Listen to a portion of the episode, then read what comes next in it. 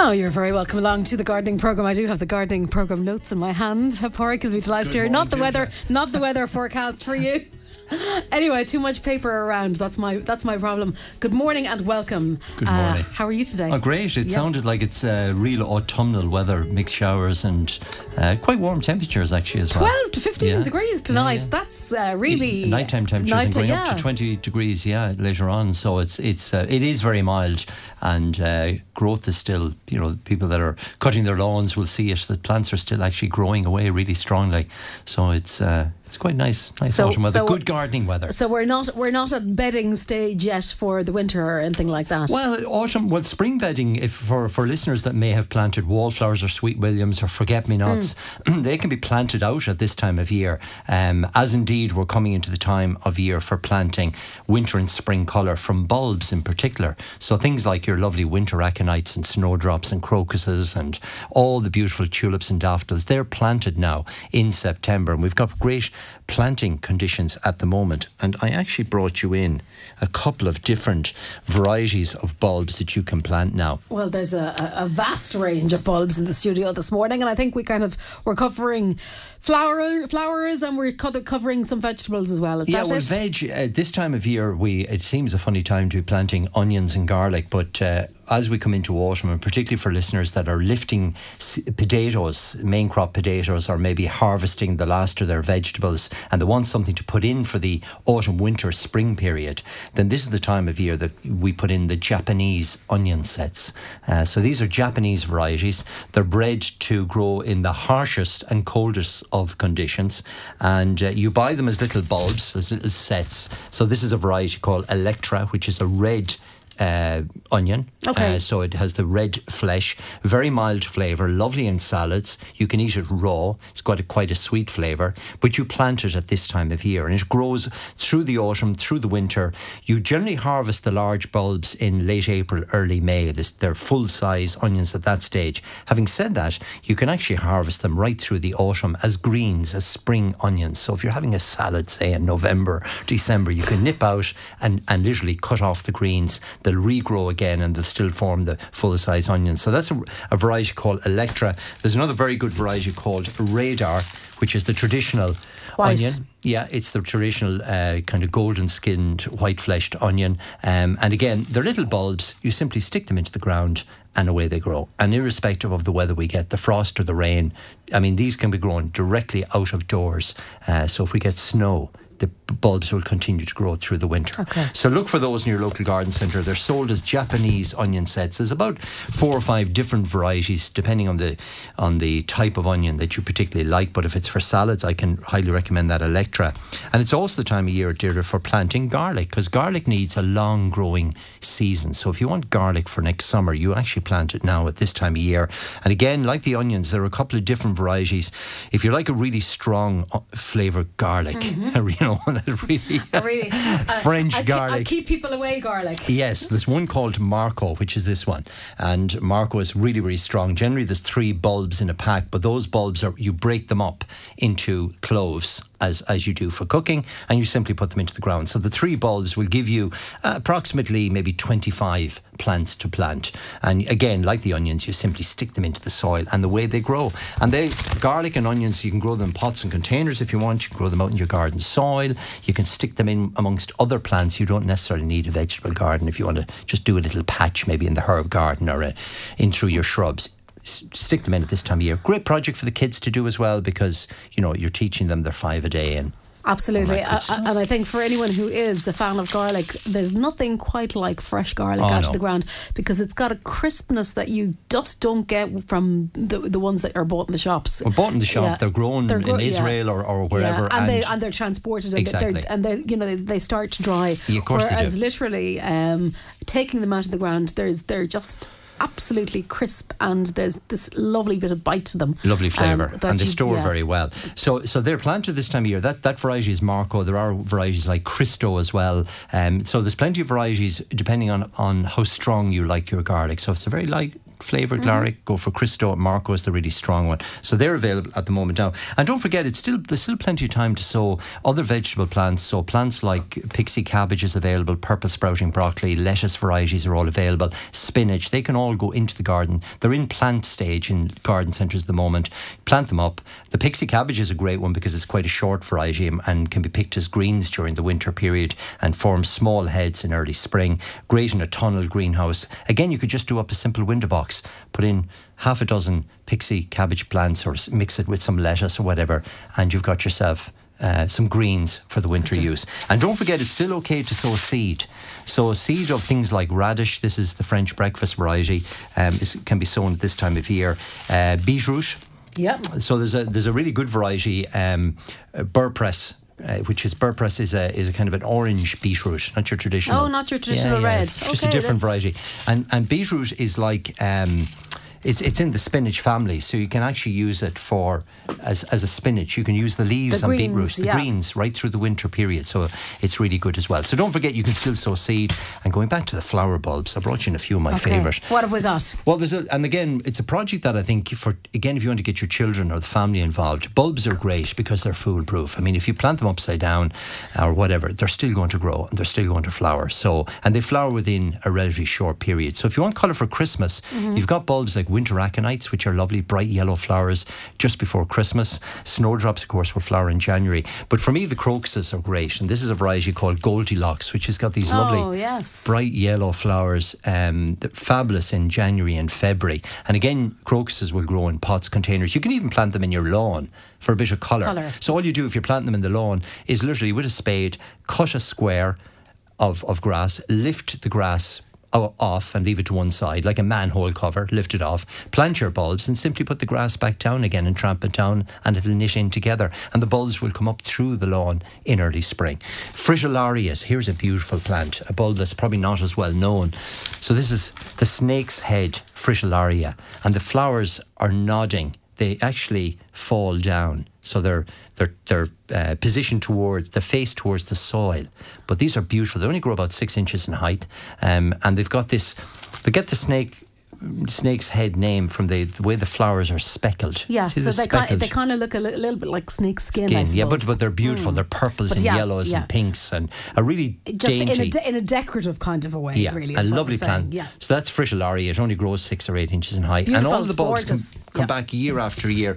The alliums, of course, that's one called kings and queens, which is the yellow and the purple mm-hmm. alliums, particularly for people that maybe want to do something for that are bee friendly or insect pollinating friendly, or particularly for florists, people that like to grow maybe flowers for cuttings. The alliums are great because you get the beautiful flowers which you can dry and spray and use indoor. Um, so as a, a, decorative value as yeah, well. and they flower every year.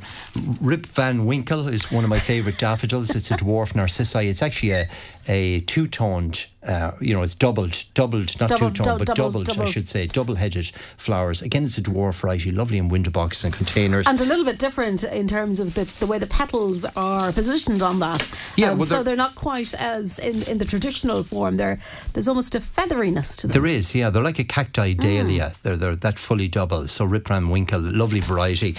Uh, one of my favourites is, is Jetfire. I have a lot of these planted in my own garden, which is a dwarf narcissi or daffodil that flowers in late March, April, and has two different colours in the flower.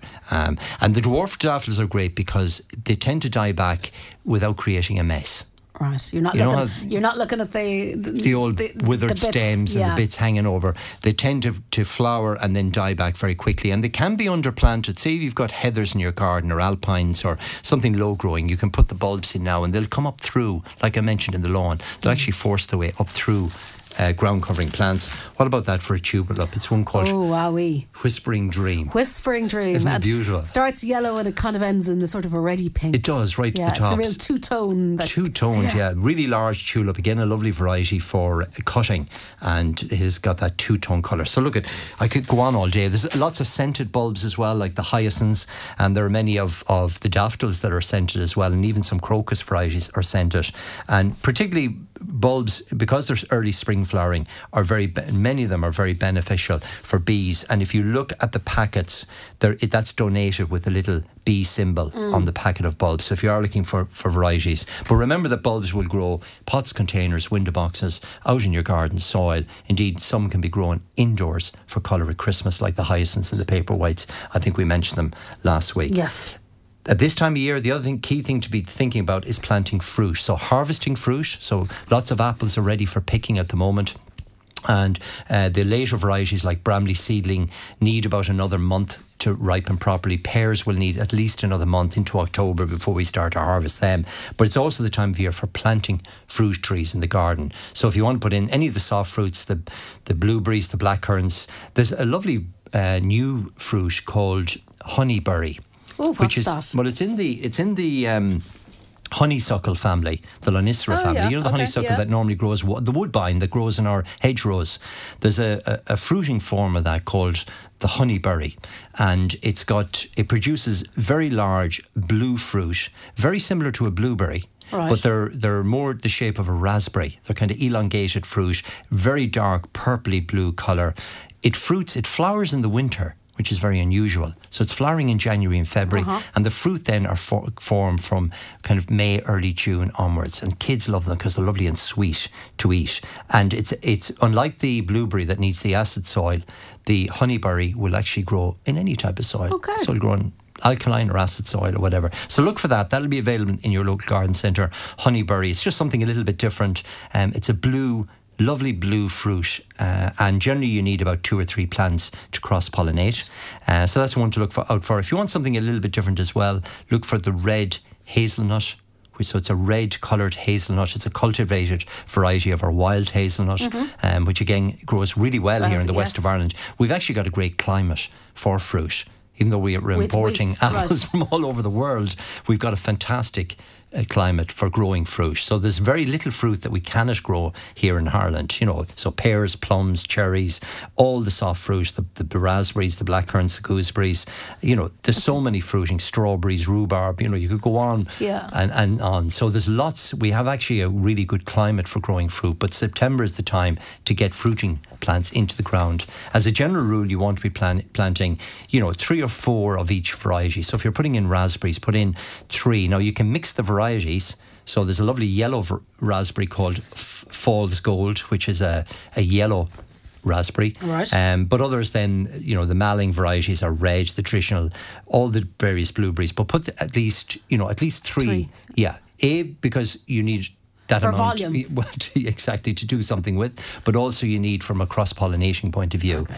You know you're going to need at least three to cross pollinate to make it work and apple trees plant them at this time of year as well and the lastly then the planting of general trees and I actually brought you in a, where did I put it I brought you in the Malus remember we were talking tree? about the Malus no no no no I just brought a in the little bit of a tree. Okay. So these are we were chatting about these last week. Um, these are the Malus family. So this is a, a variety called. So it's an ornamental tree, producing beautiful flowers in springtime. Um, as as any of the Malus do, or anything in the apple family, but it produces bunches of these fruits.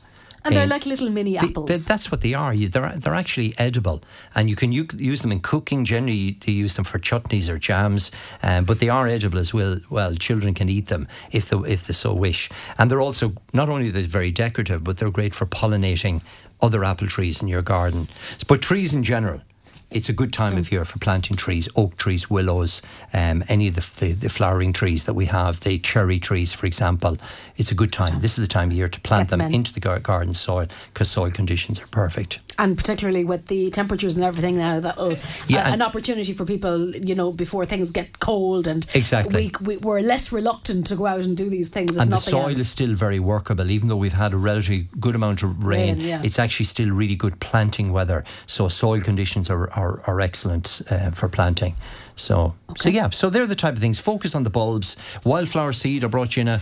A packet of wildflower seed because again this is the time of year for sowing wildflower in the garden and, and that's one that's a, a short sometimes we associate a lot of the wildflowers with tall yes. meadow you can get them in this is a, a short variety they grow uh, 50 centimetres. So, I mean, they're, it's quite a short okay. um, variety. So, it's a little over a foot, about 15 inches in height, and it comes in a whole range of different colours. So, A floral meadow in my garden, it says. yeah, well, yeah, and they're they're designed to to there are 28, 29 actually different varieties of seed in that. that. These are all perennial, which come back year after year, and um, they're just great for the the Great uh, for a bit, wildlife. of, yeah, a bit of Yeah. colour and the wildlife, of course, And you can important. you can mix the the wildflowers with the bulbs together at this time of year. Plant the two together. It's a great way of getting out a long period of flower colour from early spring right through until really at this time of year. Now, just before uh, we officially started on the programme, last week we were talking about the schools project, the Oh, yeah. schools initiative, and you said there's been great interest in that. I had a fantastic, yeah, a fantastic response from uh, principals and, and SNAs right around the, the county. So we put together three packages, if you remember. So the first one was teaching the children to grow their five a day using the veggie pod. Second one was putting together a collection of wildflower seed and spring flowering bulbs Mm-hmm. that the children could plant at this time of year. And the third one was around the whole area of wildlife. The and particularly- biodiversity. yeah, and the native birds and, and encouraging, you know, maybe schools to do a census around the birds that will visit their garden, but encouraging the wildlife into the garden using wild bird feeds. So we put three packages together. And really the concept was trying to get children out of doors. So giving you giving schools a project that would run from now right through until early summer um, that would get the kids out on a daily basis maybe for half an hour or an hour and, and each of those projects would would certainly do that and lots of educational opportunities as well but we've had a fantastic response if people need any information pop onto our website horkans.ie just in the search bar put in schools and you'll see the various projects there all listed Brilliant. Right, I, I wanted to look at there was uh, some photographs come in of what I thought was rather fantastic engineering uh, earlier on this morning, Pádraig. um, and last week we were talking. One of the questions, if memory serves, was about how do we protect the seeds that we put out for small birds from the big birds. So Right, pigeons, starlings, uh, very prevalent. I think at the minute I've seen lots of starlings even in my own garden, um, and people concerned then that they're kind of hogging all of the food that uh, yeah, that are being put out do, for yeah. people. And I suppose people have to be a little bit more creative or inventive. Yeah. So. Um, they, uh, I'm not sure if we've a name to go with all of this. It definitely deserves a name, but a series of photographs have been sent in to us uh, of projects to pre- protect the the seed uh, that people are. This person's putting out. So, um, even using clothes pegs, even using there? clothes pegs yeah it's I mean, i'd love to be able to share these photographs with you and maybe we can organize that through social media later on in the week but um, so we've baskets and different bits and pieces put together where the small bird seed is being protected inside structures so that the larger birds can't get them Yeah, so the listener here has actually used two hanging baskets up, up and tied them together. To Cable create- ties, I see being used, yeah. To, to create a, a kind of a sphere, and inside that they've used the traditional seed, wild bird seed. So the the, the, the netting from the uh, hanging basket actually keeps the birds physically away from the seed. Um, so so anything like that will help to to stop the larger birds physically from getting at the seed and the smaller birds can nip in and, and pick away at the, the peanuts and the wild bird seed. Now, I did mention last week that you can actually get a squirrel, what they call an anti squirrel feeder. Feeder. And basically, it has a cage surrounding the the seed, the the actual normal feeder. The small birds can get in, and it stops larger birds and squirrels and, and pigeons and crows and so on from getting at the seed. Yeah. But this listener has done it a home a home version. a home and has done version. a brilliant job a fantastic Yeah. job, I have to say, and uh, kind of various photographs. And there's different kinds of structures in that garden. I imagine that the wildlife and the yeah the birds that you get in your garden as a result of all of that um, is really quite something. Okay, moving on. Another s- uh, photograph, Pádraig. Uh, shrubs that are too large for a couple of pots that we have here. Yeah. Uh, space for them in the garden now. When is the best time time to transplant them? Well, the, the fact that they're in the pots that can be moved, these are actually variegated hebe, Hebe elliptica variegata, which is actually a, a lovely evergreen plant, very easy to grow. So it's got a kind of yellow and green in the leaf and a lovely blue flower. And this is a plant that will tolerate quite a windy, open site. So, you know, not many shrubs will tolerate the sort of wind levels that this will. So it's a plant that needs full sun um, and it can be in a sheltered part of the garden, but it will tolerate quite an open, windy area as well. So my advice really is to transplant it now, take them out of the pots, transplant them into the garden, and they'll be perfectly fine. Give them a good watering, and they'll grow away quite happily.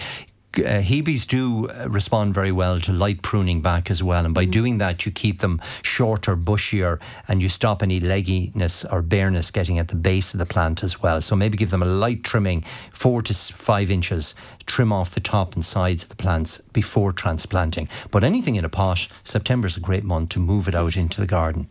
Now, we've quite a few questions about cuttings and things like that. Yeah. But first of all, I suppose, and something we remarked last week, we have a lot of new people gardening maybe the, for the first time yeah. during uh, the last number of months. So, uh, uh, sort of uh, quite a, a, question maybe we've covered in previous years, but what length should cuttings be to start off? Well, I always use the, the analogy it's kind of pencil length and pencil thickness, just out of kind of a, just making it very simple for people. So, the length of a pencil and thickness of a pencil for most cuttings things. Um, now, having said that, for things like fuchsias and geraniums, you can actually make them a, a, little bit shorter. And shorter cuttings, particularly of young wood, tend to root a little bit faster. Uh, so anything kind of from six, eight inches right up to 12 inches for, for a cutting is ideal.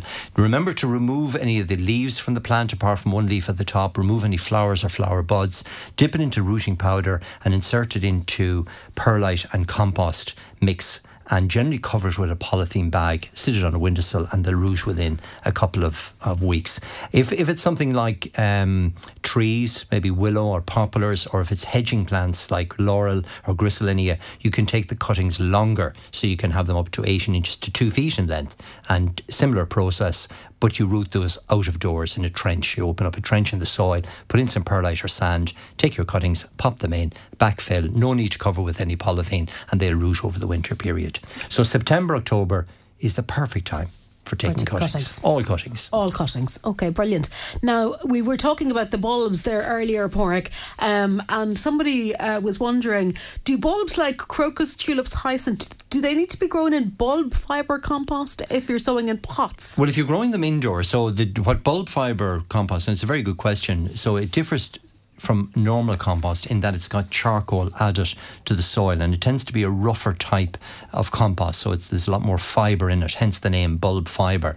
Um, so that can be used, and because you've got the charcoal in it, it stops the compost kind of smelling or going off in indoors. Now, having said that, if you if you grow them in normal compost, they they still grows because they're so easy to grow.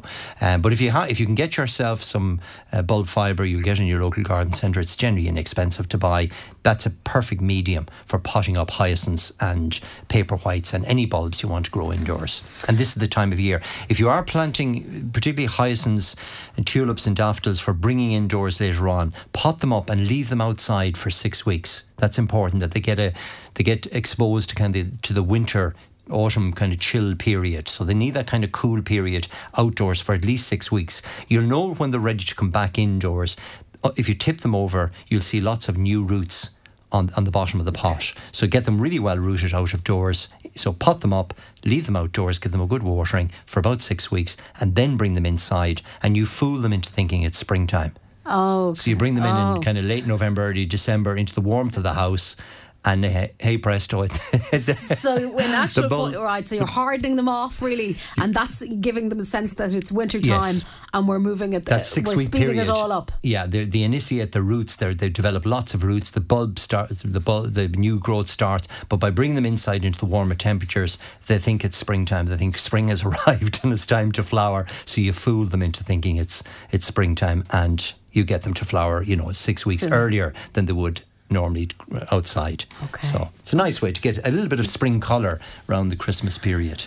Okay, and we might all need it this year. Yeah. Can strawberry plants be divided? And if so, when is the right time to do it? Well, it, it, to answer your question, if, if the strawberries have formed really strong clumps, then yes, you can. You can divide them and tease them apart. Now, you need to lift them, and this is really actually a really good time to do it. So, lift them out of the ground, tease them apart, maybe get an old bread knife and cut some of the, the stems to kind of pull them apart and repot. If, when you're transplanting strawberries, it's a good idea to cut off all the foliage because that A gets rid of the old uh, foliage from this year and any disease that might be on them, but also it initiates new growth as well. Um, so they look a bit. Um, you know, by the time you've them trimmed back, they'll look like nothing, bits of stems. But within two weeks after repotting, they'll kick back into growth again. Um, so a good time to divide them, good time to split them, and generally you get about three to five years out of strawberries. After that, they need to be replaced either with young runners or with new plants. plants. And this is a really good time of year for planting strawberries. You'll get them in your local garden centre. So if you plant them now, they'll fruit next summer because they like a bit like the bulbs. They need that chilling period over the winter. Okay. Now, somebody's wondering how soon after seeding a new lawn can weeds be sprayed? And this is a good time, isn't it, for dealing with lawns? Yeah, no, so so yeah. So first of all, it's a brilliant time for sowing new lawns because the seed will germinate very rapidly. With that seed germinating, you will always get weeds coming with it right? And even in the perfect of lawns, you will always get broadleaf weeds like groundsel and redshank germinating with the seed. The best thing to control that is the lawnmower. So like I said last week, as soon as the lawn is ready for mowing, so within, you know, as soon as it comes, say, within an inch high of growth, get on the grass box and give it a trim. Because not only are you trimming the lawn, which is, or the grass, which is going to help to thicken it up, you're also eliminating the weeds. And most uh, most weeds, broadleaf weeds and lawns won't tolerate regular mowing. So that's I wouldn't bother spraying until next spring and avoid the spraying if you can. So use the the lawnmower. And I often see lots of lawns that people just leave them after sowing for months without trimming them. I don't know why, you know, because the so as soon as you trim, as soon as you're uh, it's ready for trimming, please trim it because you're also they're waiting for it to grow. You see, probably yeah, and, and, they're reluctant to cut it. But so look, trim it as soon as it's trimmable, and um, take off the grass clippings, and you're also eliminating the broadleaf weeds as well. Some like daisies and dandelions may be a problem in in next season. You can deal with those at that stage, but you will eliminate ninety percent physically with the lawn more. Okay, great. Now, somebody's wondering what's the best way to replant roses and uh, when do they cut them back? They've tried before, but they never grow. I presume they're asking about taking cuttings from them, and, yeah. and if they are, this is this is the time of year. and here's one that typically uh, fits into my pencil pencil length and pencil thickness. That's what you're looking for. The roses. Strip off any leaves, any thorns on them, any flower buds. Take them off as well into the rooting powder and put them into a pot of, of compost and perlite. Cover them with the polythene bag, and they should root within certainly within um, six to eight weeks uh, out of doors quite readily for you. So try them at this time of year. They generally root quite easily. Now, somebody bought seed potatoes, and when they dug them, they were red. They didn't realise they were going to be red, and they're a bit disappointed in them, and they're wondering would they be okay to eat? Oh, perfectly fine to eat, yeah. So there is a variety called Burgundy, Highland Burgundy Red. I actually featured it here. Uh, it's an old heritage variety, so maybe the listener got that one. So if it's Highland Burgundy Red, when you cut it inside, when you actually cut the potato, it's blood red inside. Oh, right. It's like a beetroot. Okay. But it's a beautiful flowery potato when you when you boil it and cook it. So it's perfectly fine. So some potatoes have red skins on the outside mm. and, and are white. Like the roosters or Yeah, whatever. like the roosters or, or any of those. Uh, but but Highland Burgundy red is actually blood red the whole way through the potato. So I, you may get a shock, or Yeah, I can understand yeah, the psychology, yeah, listener, because we are just so used to seeing kind of the white yellow potato. Yeah. Uh, so anything other than that, I imagine, looks a bit different on it the does, plate yeah, for and, sure. Yeah, and, and it, tends, it tends to hold that red color, coloration when you cook it as well. So, but it's perfectly fine. A very nice potato. It's a really flowery potato. It's an old heritage variety. So it's called Highland Bur- Burgundy, Burgundy red, red, a really nice one. And, and I did feature it here in the programme back in probably June uh, so maybe okay. the listener tried so it. Give yeah, it a go. Perfectly fine it's to eat. and probably delicious. Yeah. Um, now, so the Copper Beech bare root last November, and uh, they're uh, from very bare and leaves are withering. Put Osmo six on them two months ago, but I'm getting the impression not, not a lot of improvement. Yeah. Yeah, and look, beech beech is slow to grow. That's the first thing to remember. And and beech at this time of year is beginning to drop its leaves. The leaves are going yellow. Even on healthy beech trees, the leaves are beginning to change now.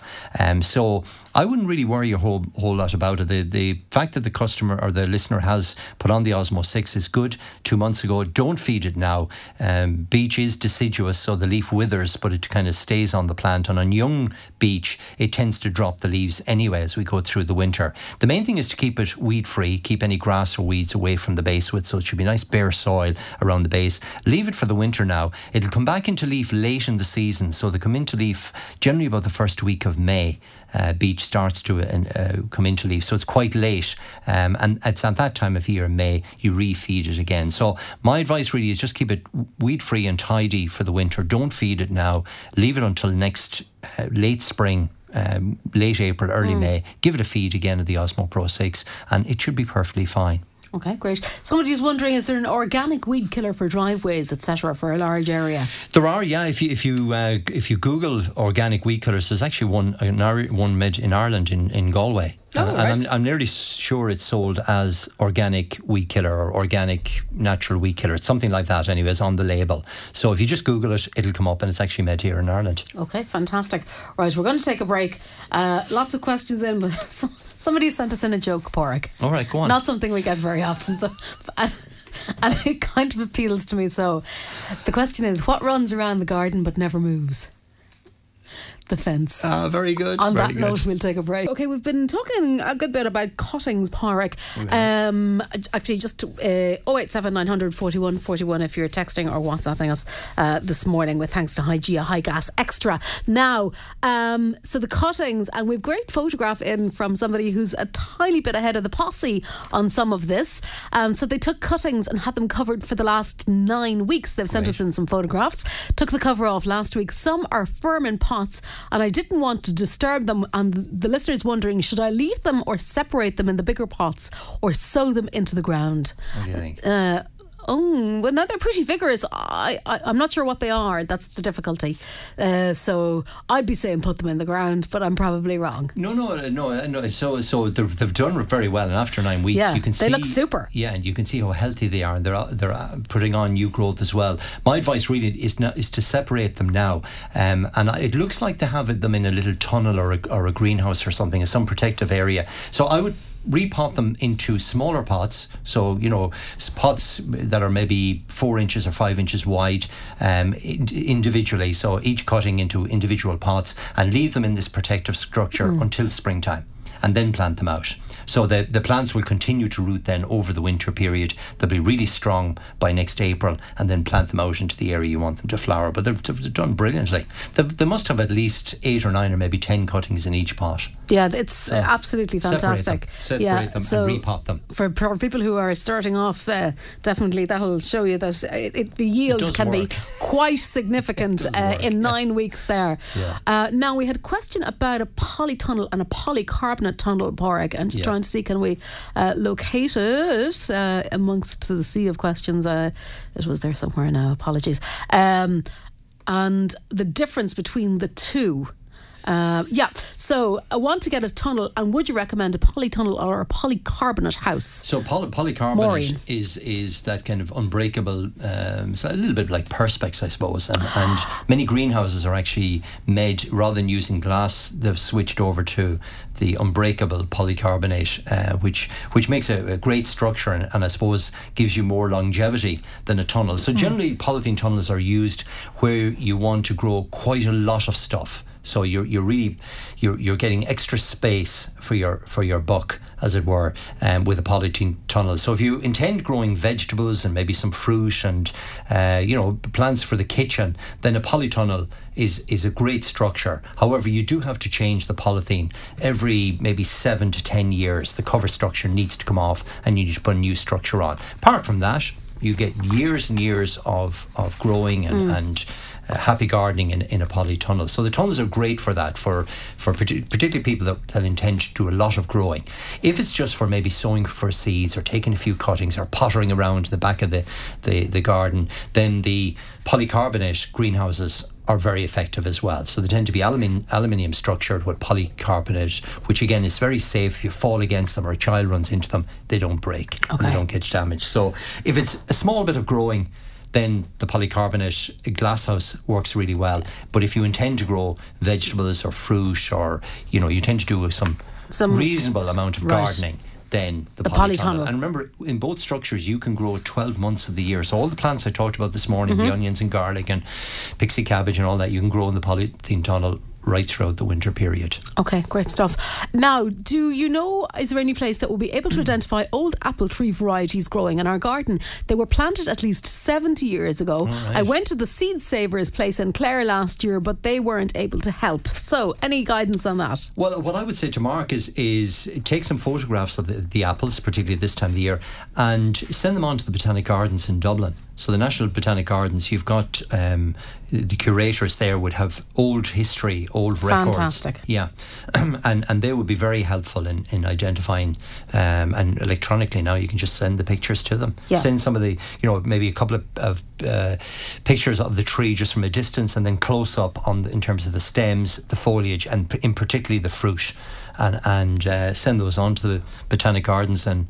I think you get you get a positive response. Okay, brilliant. Excellent uh, idea. And probably could be done for all kinds of plants if people were yeah, absolutely, unsure. because they have they have records going back, you know, Yeah, and I can appreciate where you know yeah, the garden has been there for like seventy Years. years, or whatever, old and it's there. you know passed down through the family, and uh, people aren't quite sure where things came from. Yeah. So lovely to uh, to get the information. Staying with apples for a moment, and my apple tree produced the most beautiful looking fruit, but when I cut them open, the flesh was speckled brown and a big empty hollow in the centre, all unfit for use. Any advice for Yeah, that's that's pitting. It's pitting. It's a it's a disease of apple trees where you get this exactly the listener describes. They, they look perfect. You cut them open and you get this brown speckled pitting in the actual um, flesh of the of the um, apple tree.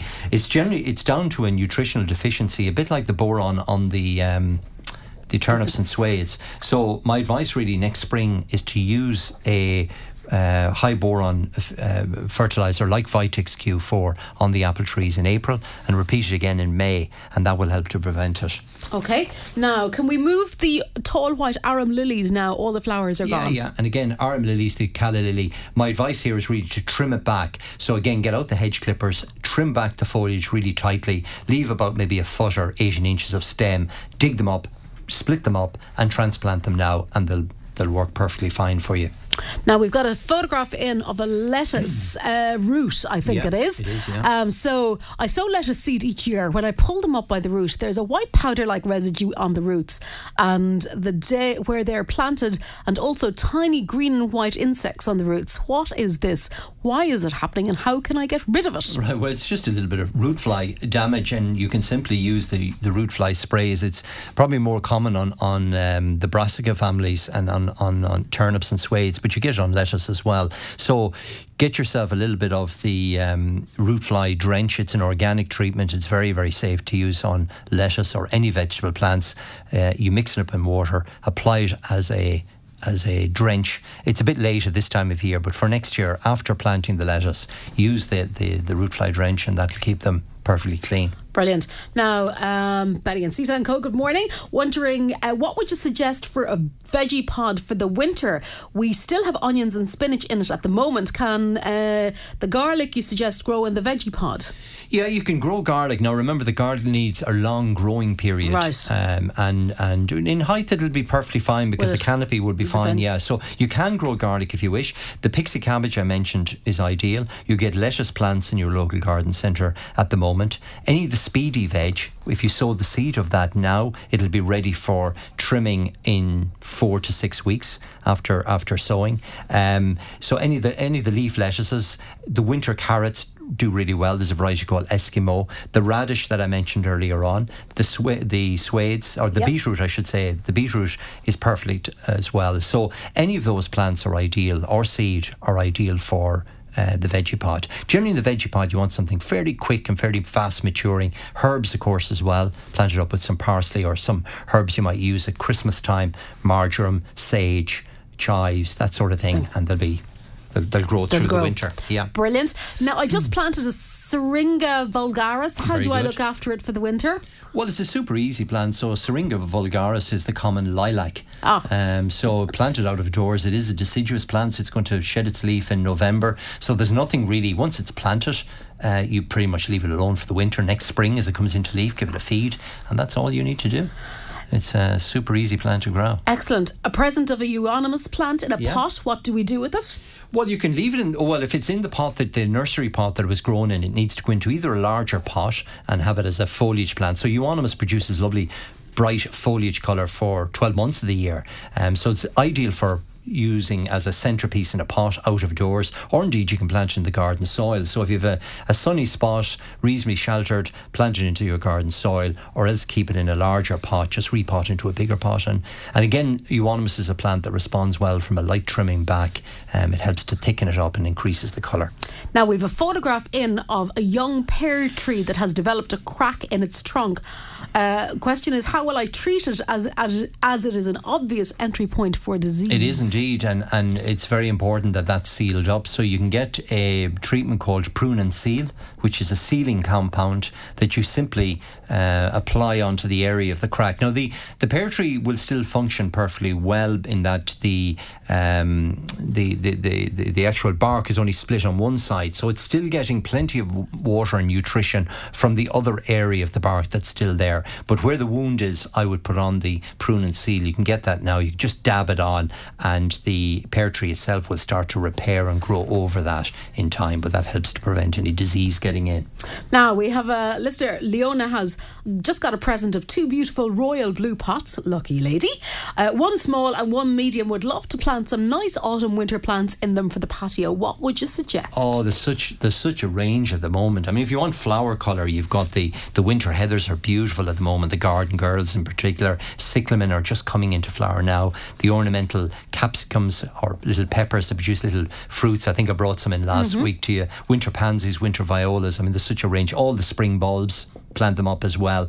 Uh, you can create this kind of lasagna effect where you, in the centre of the pot you've got your tulips and daffodils, and then above that uh, the very top of the pot, you're planting your winter violas, your pansies, uh, winter heathers, and so on. Or indeed, Leonie could put in some, um, maybe some winter foliage plants. There's a lovely shrub called Nandina, which uh, Nandina domestica, which grow, it's grown for its beautiful purple and red foliage through the winter period. It's an evergreen plant. Skimmias are beautiful at the moment. My advice is pop into your local garden centre. They're actually full of colour at the moment, and it's a great time for replanting and containers. See, see what go with your nice blue pots. They sound yeah, lovely. Yeah, yeah, but certainly a, a, mixture of the bulbs and some of the winter flowering and spring flowering plants. Now we have a photograph in um, growing pumpkin and rhubarb at the moment, but they've developed a black spot. What do I do? From Michelle in Shepherd's Bush in London. Oh, good morning, Michelle. Well, to be honest, at this stage, rhubarb and, and pumpkins are going to be coming to the end of the growing cycle now, so I wouldn't bother spraying with any um, fungicide uh, at this time of year. And the same with rhubarb. I mean, plants at this time of year take on a you start to get little marks on the leaves and um, some amount of disease coming on them as well, like uh, downy mildew and and uh, powdery mildew and so on. But really, it's it's we're at the end of the season, so there's no point spraying, and particularly with plants that die back naturally. So my advice, Michelle, is just leave them alone. Uh, harvest your pumpkins now, hopefully in a month's time, and uh, the plants are going to wither away anyway, and your rhubarb is going to die back naturally, and th- those brown marks will just disappear. Just clean the area up. Uh, if you want, you can treat the soil, uh, say in November, with a little bit of winter wash that helps to to kind of disinfect the soil. But apart from that, there's no need to treat them.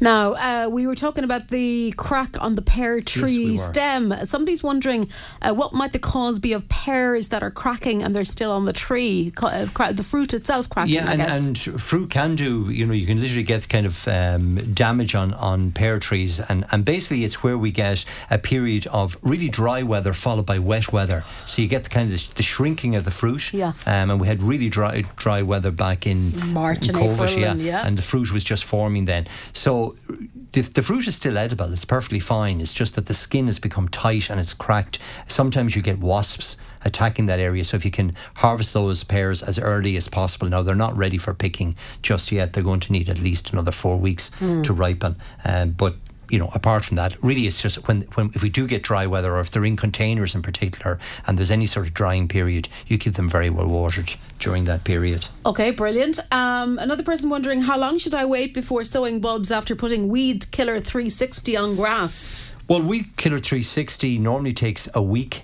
to kill off the grass. So it's and basically once it touches the soil, it becomes inactive anyway. So if you've applied it a week ago, then it's perfectly fine to plant the bulbs now uh, at this time of year. Okay, fantastic. Um, now, I have uh, lemon shoots about five inches high in pots on a window. Can I set them out now, or what's the best to do? Um, well, it, it well it depends what lemon what lemon plants whether Yeah, it's lemongrass or it, Would it be actu- actual lemons? It could be a lemon plant, and if it is, you you cannot plant it out of doors. It needs Oh. to be kept indoors in a cool a conservatory, cold glass house. Um, somewhere like that is ideal for any of the citrus plants, lemons and or, or oranges. They won't tolerate the wetness and certainly the cold weather we get. If it's lemongrass, that's normally grown in a windowsill, um, and and just keep it there. So it really depends what what plant it is. If it's lemon scented geranium, they need to be kept in for the winter. Now, Um, so- my roses are blooming beautifully, but there are holes in most of the leaves. What do I use on it?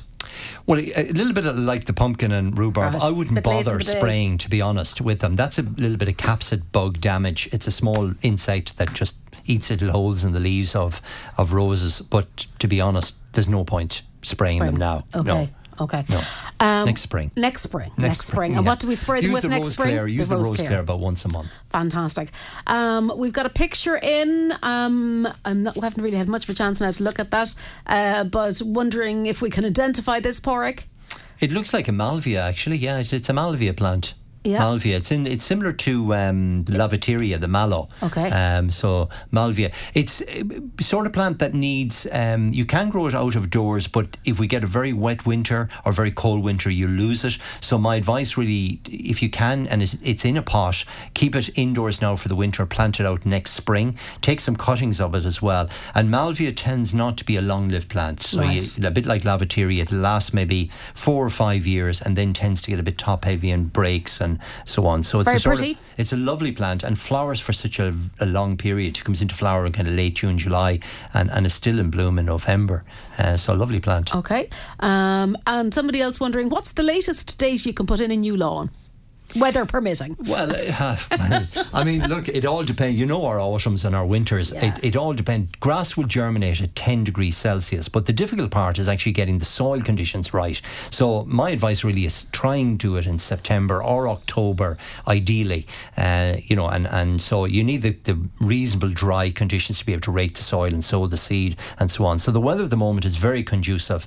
So as soon as possible, having said all that, you know, if you get a mild November or dryish kind of even December, the grass will still germinate. Okay. So Do you know, so, Yeah, uh, but ideally September, October, and if, if we get into a kind of a cold, wet winter, leave it all over then till March or April of next year. Great. We're going to end on this one. We have a laurel hedge that has not been trimmed for years. Love that. Very high and very wide. Now I want to trim it. Okay. Any suggestions on what I do or where Well- I start, or do we leave it? Well, first of all, laurel responds to pruning very, very well, and even severe pruning. I mean, you can be very rootless here. Having said all that, if you cut it now, it's going to look cut and woody right through the winter period. So my advice really is to give it a light trimming now Yeah. and do the severe pruning in March of next year because within a month you'll have lots of new growth. It'll cover up all those kind of unsightly bare Bits. shoots and so on. Yeah. Yeah. So if you cut it now, it's just going. Yeah, It's like just leave shaving your head and and, and nothing growing right through the winter. It'll just look unsightly and tatty. So tidy it up, give it a prune back, but leave the heavy pruning until next spring and take it that you can prune it literally with a chainsaw. Okay. okay, project for next spring. Park, we're going to have to leave it there. Thanks Okay, indeed for all of that. Uh, uh, do stand by, coming your way next here on Midwest Radio on the Saturday morning. Uh, we've the very best in country right through until one o'clock this afternoon. Michael Neary uh, in studio after the news, which is on the way next. I'll be back, all going well, next Saturday just after seven. Until then, have yourselves a super duper weekend. Slán go.